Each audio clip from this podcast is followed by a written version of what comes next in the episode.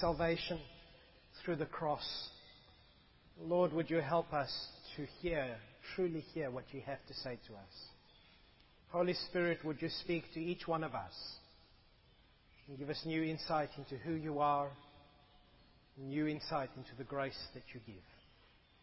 Lord, I pray that the words that I, would, that I speak would not be merely my words, but that you would speak through me this morning. Amen. About four or five years ago now, um, I got a letter in the post from the government saying you are hereby called to do jury duty. And has it, anyone here, hands up if you've done jury duty? It is, wow. Um, and it's interesting because as a pastor, I don't have to do jury duty. Uh, I can be exempt if I want to. But I got this letter and I thought, no, yeah, I'm, I'm gonna, I'm gonna go and do jury duty. I want to experience what our legal system is like from the inside.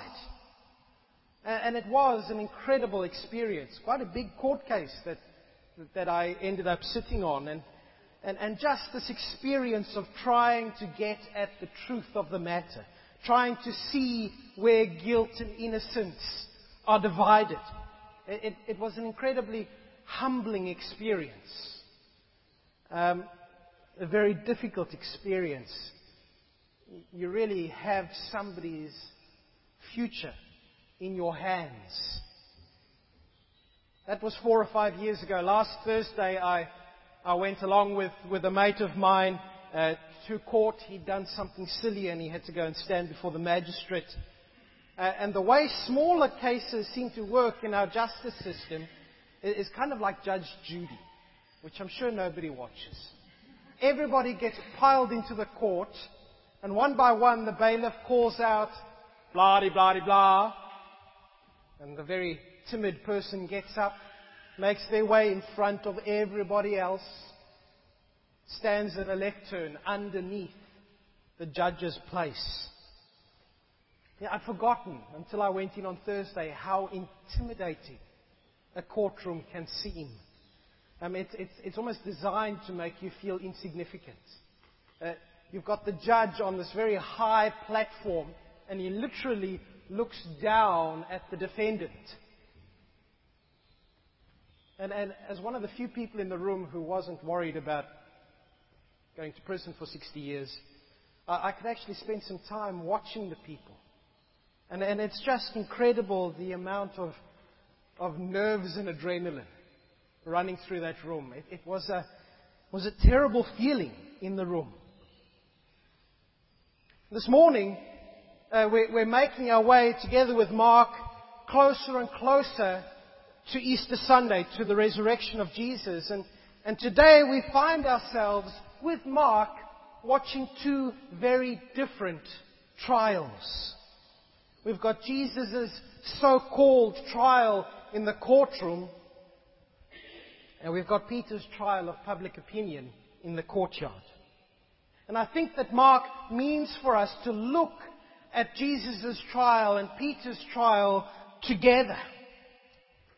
Because he wants us to see how Jesus' faithfulness contrasts Peter's fickleness. Just a few hours before, we saw last, uh, two weeks ago, Peter had this, this arrogant promise to Jesus that he said, I will never, ever, ever deny you. Even if it costs me my life, I will be true to you, Jesus. And then last week, Jesus was arrested, and all the disciples, including Peter, scattered. And yet, we're told here by Mark in, in chapter 14, verse 54, that Peter followed Jesus at a distance right into the courtyard of the high priest's house. Maybe he was trying to live up to the promise that he'd made just a few hours before. I, I don't know. I suspect Peter wasn't really thinking at the moment. I, I think he was just so full of adrenaline and, and shock. He, he had to be near Jesus. But he didn't want to risk himself too much. Anyway, we'll, come back to Peter in a minute. uh, because Peter's trial is really there to highlight what happened to Jesus in the court. Peter's failure in the courtyard is there to highlight Jesus' grace in the courtroom.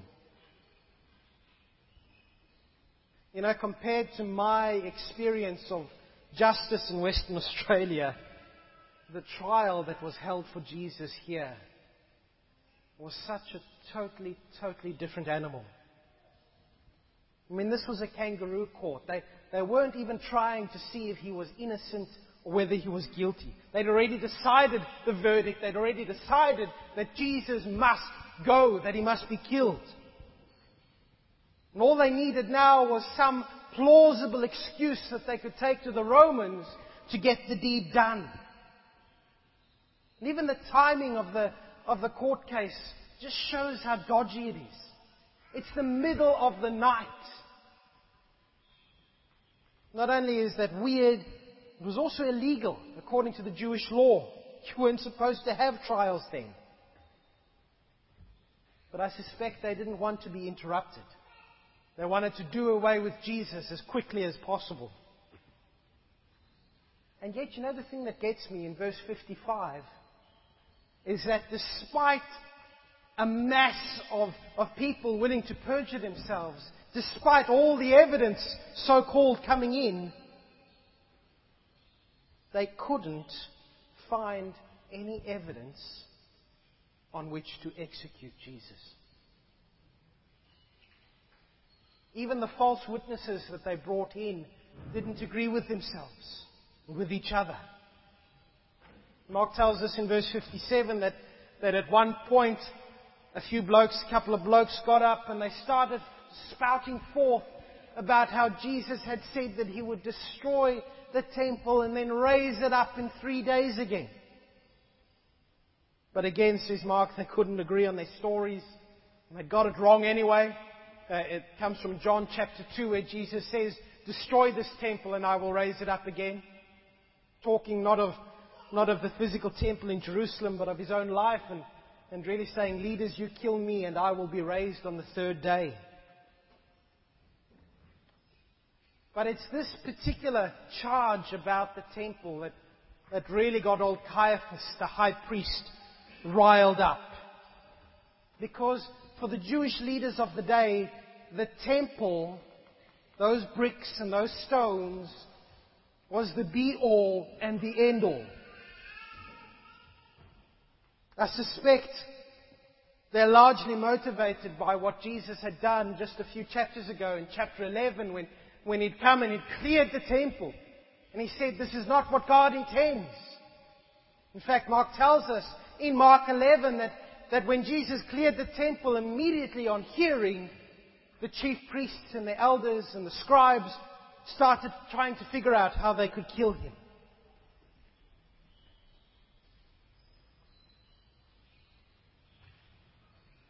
And the chief priests, knowing this, knowing that, knowing what Jesus had said, verse 60 goes up to Jesus, who has been quiet, unanswering. He says, Mate, don't you hear what they're saying? Tell me, are you going to do this? Are you the Messiah? Are you the Son of the Blessed One? Are you the Son of God Himself?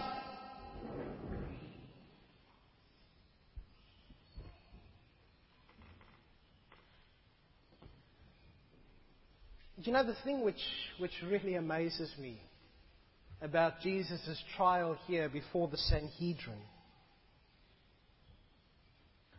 is that really it is a panorama of God's grace. Remember, Mark's already told us that this kangaroo court couldn't find any evidence on which to convict Jesus. All Jesus had to do to escape the cross was to keep his mouth shut, was to say nothing. No evidence, no excuse for the Romans, no execution. And yet, here is the grace of God. The high priest comes to Jesus and he says, Are you the Messiah? And Jesus himself gives them the testimony they need for his execution. Just take a look at what Jesus says. Verse um, 61, they, they ask him, Are you the Christ, the Son of the Blessed One? I am, said Jesus. And you will see the Son of Man sitting at the right hand of the Mighty One and coming on the clouds of heaven. Jesus doesn't just say, Yes, I'm the Messiah. He tells him what it means for him to be the Messiah. He tells him how, how one day they would see him come in his power, in his might. Coming on the clouds of heaven, uh, that, that, that imagery comes from Daniel chapter 7, verse 13, where it, where it speaks of Jesus being crowned ruler over all things.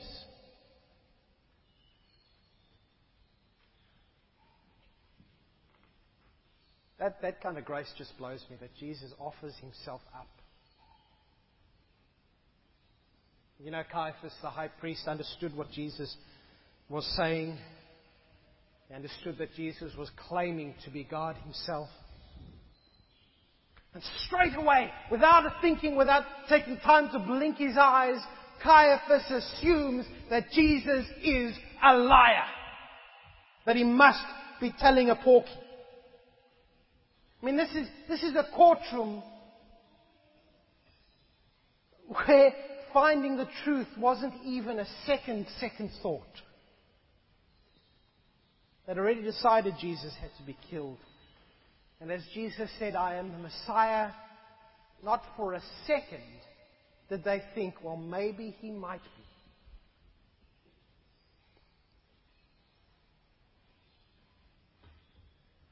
And I can't help but wonder whether, whether any of those people in the room that night really believed there would ever be a Messiah.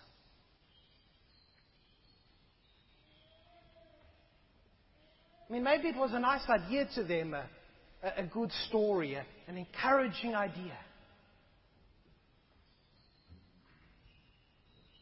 But I suspect it had ceased to be real for them. I mean, just think about what, what they're really saying.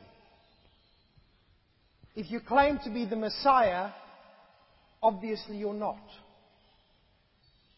According to that logic, there is no room for God actually coming to save his people.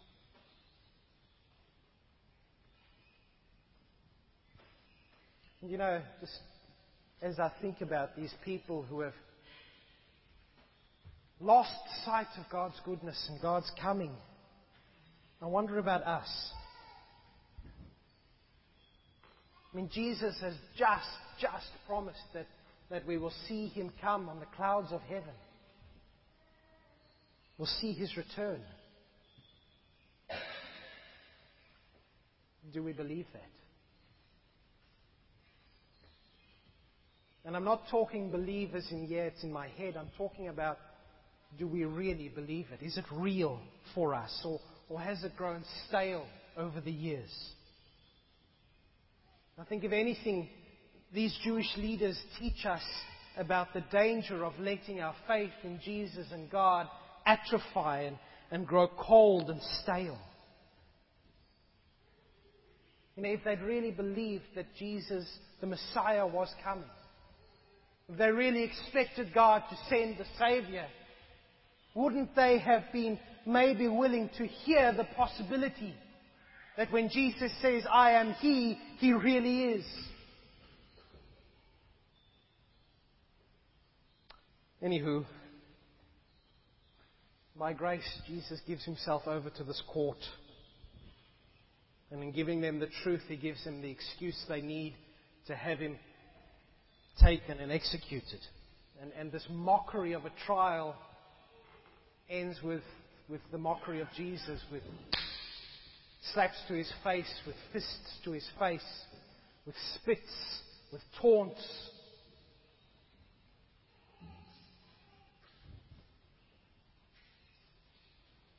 go to Peter. It's quite a cold night. It's been chilly all night. And I'm tired. When I was in the Garden of, of Gethsemane with Jesus, I was just so tired. He took me to be with him, and, and I just kept falling asleep. Couldn't keep my eyes open. He wanted me there with him, and I slept. And then we had this whole thing with Judas. And the soldiers came. And the guards. And I don't know, I guess I was confused. I was scared. I, I uh, my, my heart was beating 19 to the dozen. I was worried. I was frightened. So many soldiers taking my Lord away.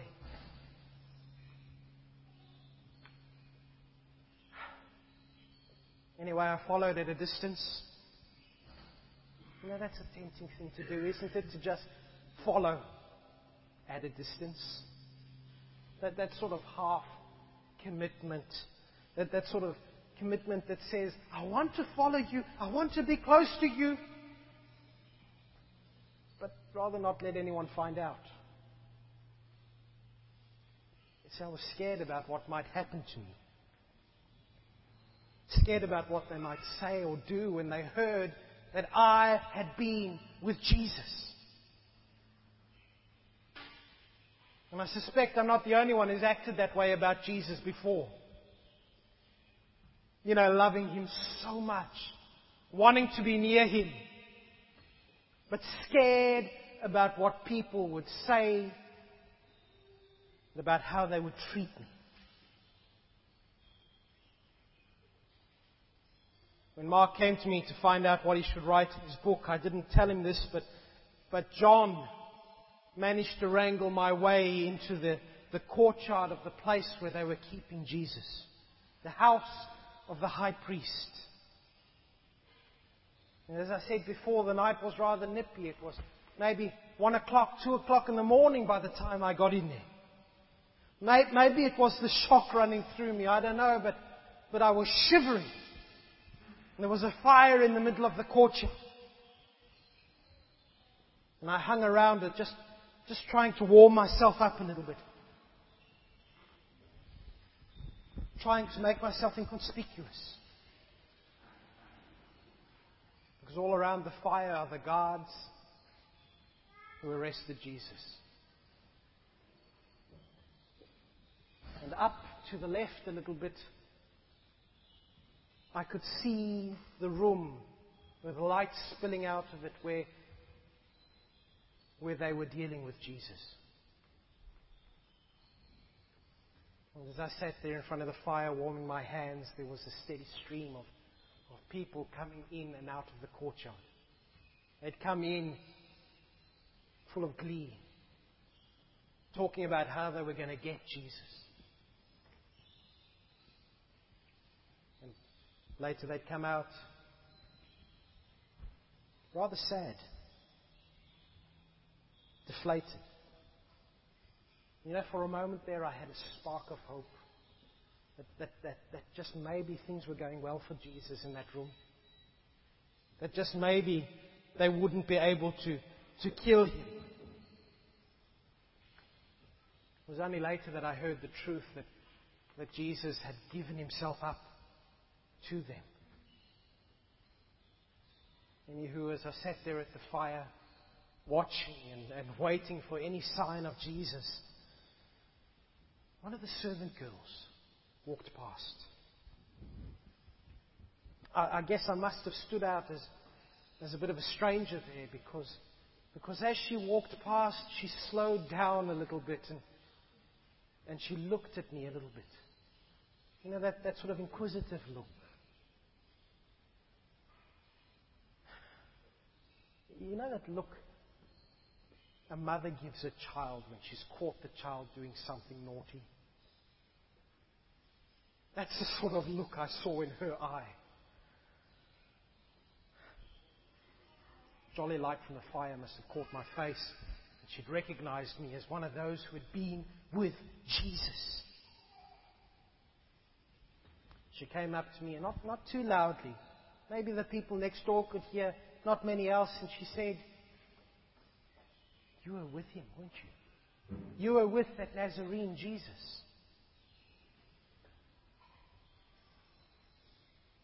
What to do? I, I don't think too many people had heard what she'd said.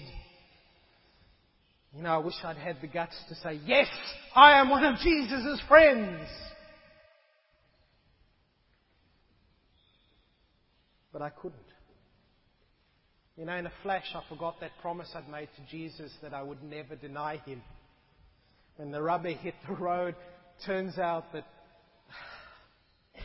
my faith just melted like ice on a hot day. The suspicions of a servant girl were, well, they were enough to make me deny that I even knew what she was talking about. And I got up and I moved away from her. And she followed. And this time she said it a bit louder. He's one of them. I mean, the guards were right there, the ones who arrested Jesus. What was I supposed to do? I, I denied it.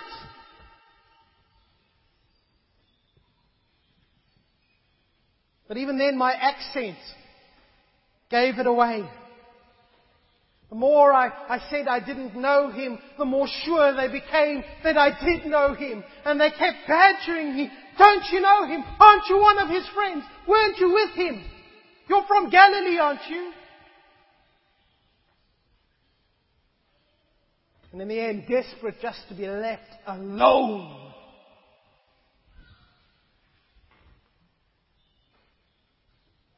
I called down curses on myself. May God deal with me ever so severely. I do not know Him.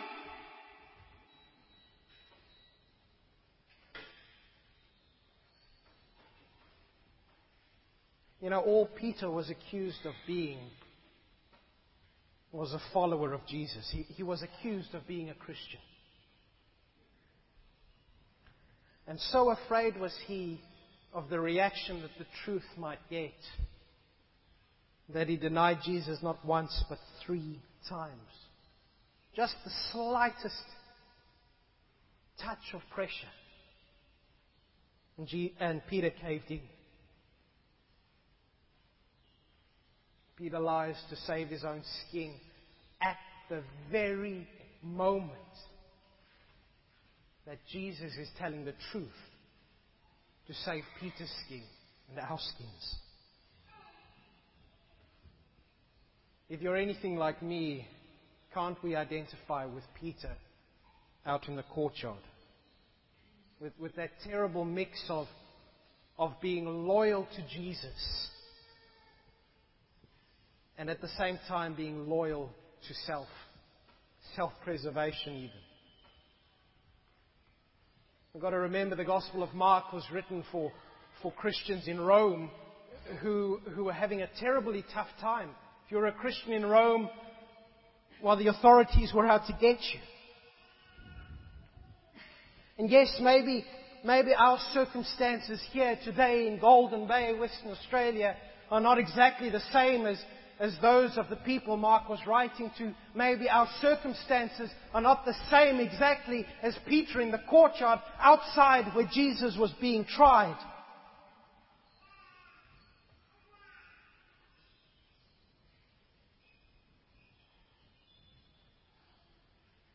And yet we face the same trial as Peter faces. We face so often the same kind of of peer pressure, even. Maybe we find ourselves in a group of people who, who think Christianity is ridiculous and Jesus a joke.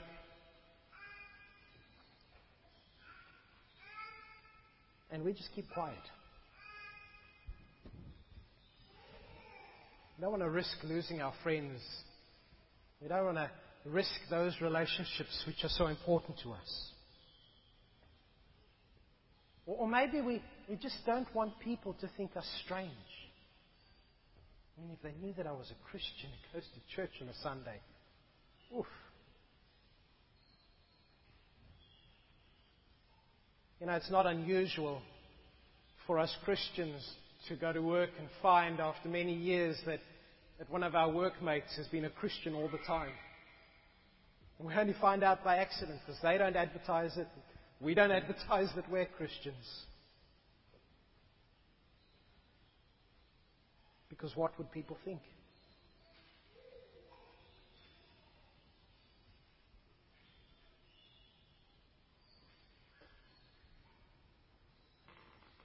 Aren't there times when all we want to do is just blend in around the fire? I mean, yes, we want to be closish to Jesus. We want to be near, but just as long as that doesn't threaten my, my life or my lifestyle or my friendships or, or whatever. You know, Luke chapter 22, verse 61 adds a detail that Mark doesn't give us. He, he tells us that at the moment the cock crowed twice, Jesus turned and he looked at Peter. I suspect he was probably being led across the courtyard to the holding cell. His face showing the blood and the cuts and the marks from where he's been hit and beaten and spat on. And he looks at Peter's face, the face which, thanks to a few stumbling lies, is pristine and beautiful. And Peter knew what he'd done, and he knew that Jesus knew that he would, uh, that he would do it. And he broke down and cried.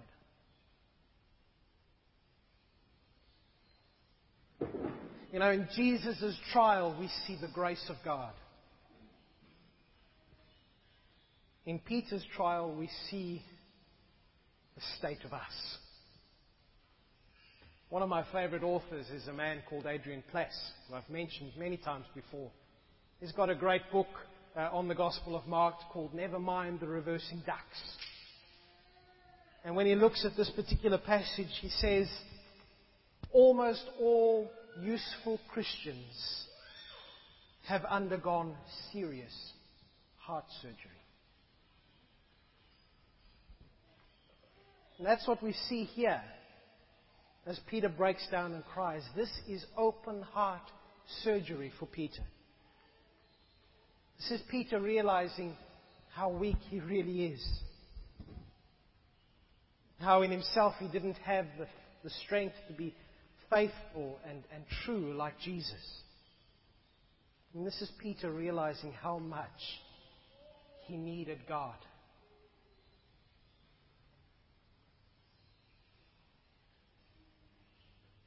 But you know what the good news of this passage is to me? Is that even this Peter is the rock on which Christ built his church. It's not our performance that counts. Though we are faithless, he remains faithful. It is God's grace, it is Jesus' grace giving himself to die for our sake. And that's what Peter needed. That's what we need. You know, because of Jesus' trial, Peter's failure was forgiven. And if Peter could be forgiven, isn't that grace? Anna Marie.